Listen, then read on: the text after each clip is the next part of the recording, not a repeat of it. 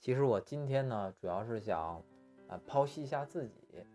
我经常去约会，也经常说一些谎言吧，目的就是为了占一些便宜。比如说我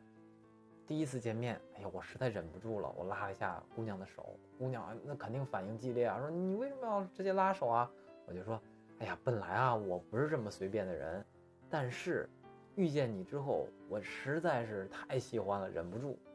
呃，再比如啊，再更进一步啊，比如说我又亲了他一下，是吧？那我还是用这个谎话来圆，就是哎，本来我我不是这么随便的人，啊，但是见到你之后，啊，我就特别受不了，啊，本来加否定，就是本来我不是，然后后面再说一些喜欢你、爱你，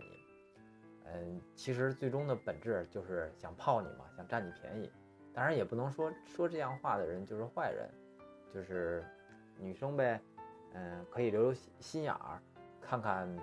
看看日日久啊，他只是想占你便宜，还是日久他也对你同样的好？呃，本来加否定啊，这是我，这是我的老套路，